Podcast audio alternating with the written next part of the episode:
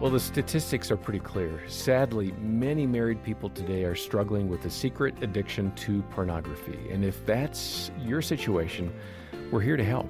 I'm John Fuller, along with Greg and Erin Smalley. They lead our marriage team here at the ministry. And Erin, you do a lot of counseling, and um, I'm guessing that uh, that pornography comes up a lot in marriage therapy. Absolutely, it does.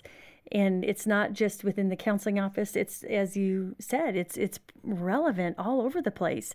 And the research says one in five couples report that pornography is a source of conflict hmm. in their marriage. And it seems almost low given does, everything yeah. we see in the culture. It really yeah. does, but it's a source of conflict. You know, is it that they don't know? Oh, is it who knows? But the the chance of divorce doubles when there's pornography use by one or both in the marriage. Hmm. And so it's just looking at often it's done in secret when it comes out how do we handle it? Do we go and get help? You know, on and on, but it is something that is is destroying marriages and is having a negative impact on marriages.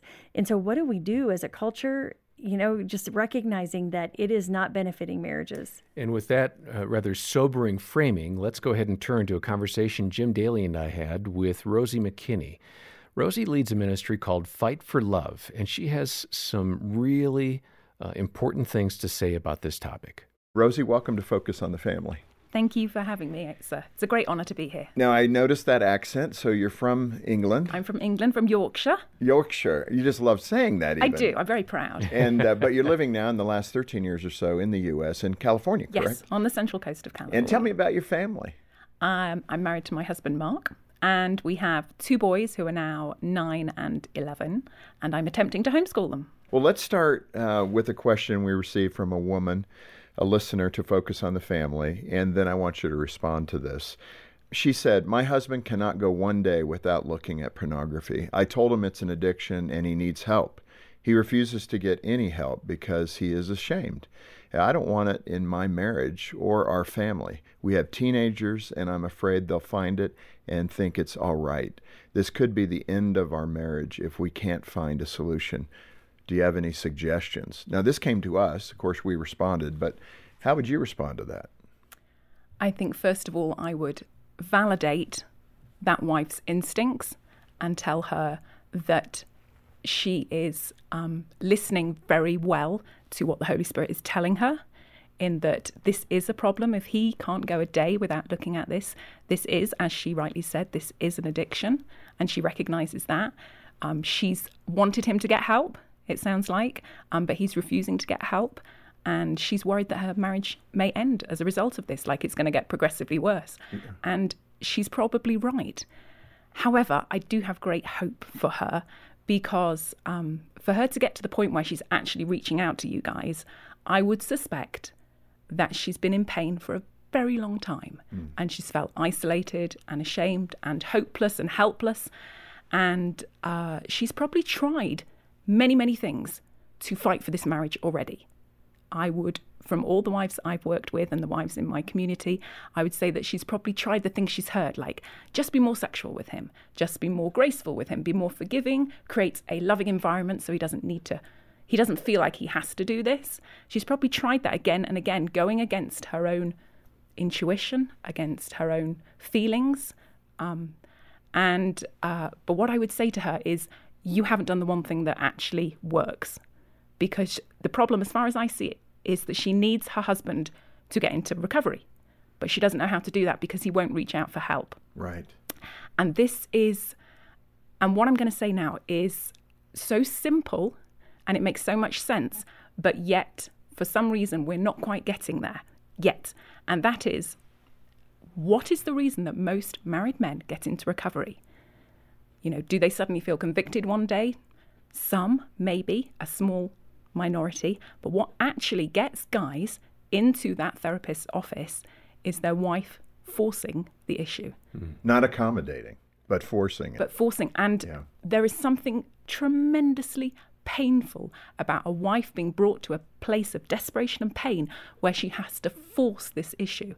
And so my whole heart, my whole passion is to tell women that they don't have to wait. You do not have to wait till your marriage is on the verge of a divorce, till you're on the verge of a nervous breakdown. You can actually take proactive action right now. Yeah. If you know or suspect that pornography is an issue in your marriage, there are things you can do now to help bring him to repentance. Mm. It isn't you that's going to bring him to repentance, it's following God. It's by being obedient to God. And that's where I get tremendously excited because He's already provided the answer for us in the scripture. We just have to look at what it says. Right. I want to uh, talk at that higher kind of uh, elevation. Give us the statistical information. I mean, what does it look like in culture uh, with the church and outside the church?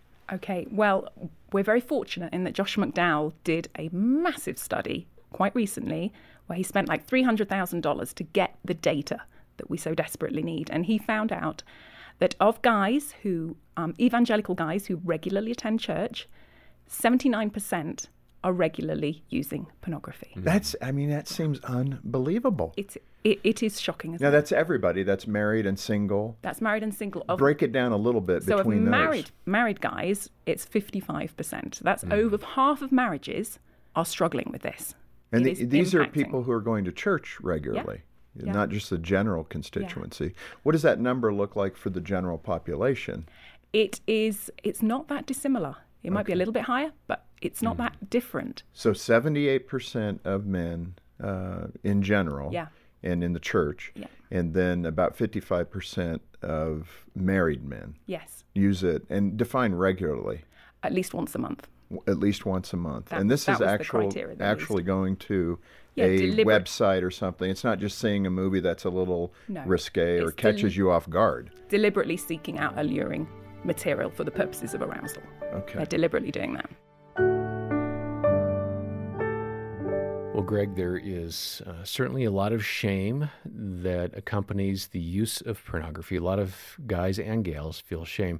How do you help someone who says, I've got a problem, but I'm too embarrassed to do anything about it? Yeah, I, I love that question. It, it's so important to understand that sin thrives in an environment of darkness, uh, lies, and secrets.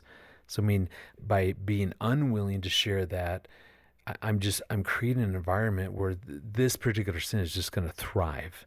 Um, plus, you know, sin is very difficult to keep secret. I mean, you think about the, energy that someone is spending to keep that a secret mm. versus spending that same probably level of energy to not just confess but then to get help leading to freedom leading to a better connection in their marriage i mean they're spending more time more effort more energy to keep it secret i, I think though for for for the most part that that person has to understand that probably either pride so maybe an attitude that I'm okay, I can deal with this. I don't need to, I don't need to let her know, him know.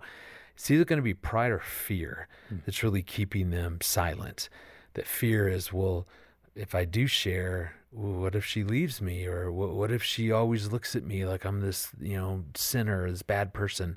In in, just recognizing it's the fear that probably keeps us stuck and unwilling to to share that versus man god teaches that confession creates freedom.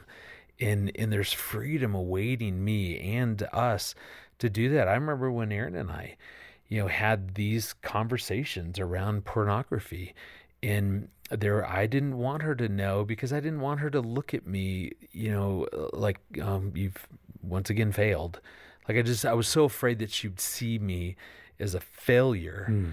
And and yet when when we did have this conversation, as we dealt with this in our own marriage, how how she responded uh, made such a big difference, not not only in our relationship, but even actually, quite frankly, how she responded was a part of the healing process for me. And, and I love that Erin now is able to counsel, you know, spouses, women or men who who on how to respond. Mm when their spouse needs to share something like that. Yeah. Mm-hmm. It's so important to recognize that, you know, talking about vulnerable stuff, whether it's pornography or an addiction of some sort, maybe alcohol or medication or whatever, whatever it is, that we have to show up in a way that's tender and soft because otherwise the person isn't going to want to talk to us. Our spouse isn't going to want to talk to us about it. And so, as they do take that step, that risky step of coming towards us, how do we want to show up? How do we want to meet them there? And yes, you're going to experience emotions of anger, yeah. of your own fear, of what does this mean about us, about our marriage, about me, about him talk about that but talk about it in a way that's safe if you need to take a break and you know get some advice or counsel and you know take some time to pray and to you know, really get your heart back open, do that, and then sit down and have that conversation. Well, you could call Focus on the Family. We have counselors for free who can have that sort of consultation with you to, to go, okay, you know, I, I know my spouse wants to share something or I'm going to confront my spouse about something. Mm-hmm. We help me think through how can I do that in the best way and exactly what you said. Well? Yeah. Create an environment that feels so safe because hearts will open. Mm-hmm. Yeah and it's a journey, but you guys will get to the other side of this if both are really focused on being honest and creating safety. Well, and even come go and see a counselor. I had a couple recently say, you know, this conversation we just had, we would never have had it so well if it was just the two of us. It would have been out of control. And me just being there, having that third party present brings a level of safety. Yeah. Well, I strongly believe that somebody listening right now needs to call focus because you can't get over the hurdle of shame or fear or guilt. And you need to find freedom. You've wrestled with this long enough. Give us a call and um, set up a time for one of our counselors to give you a call back. They are safe. They will treat your matter with great confidence. They will help you get going in a positive direction. Yeah, to think through how to have that exact conversation. Yeah, yeah. they're they're really good. My family has um, taken advantage of opportunities to connect with these counselors on multiple occasions.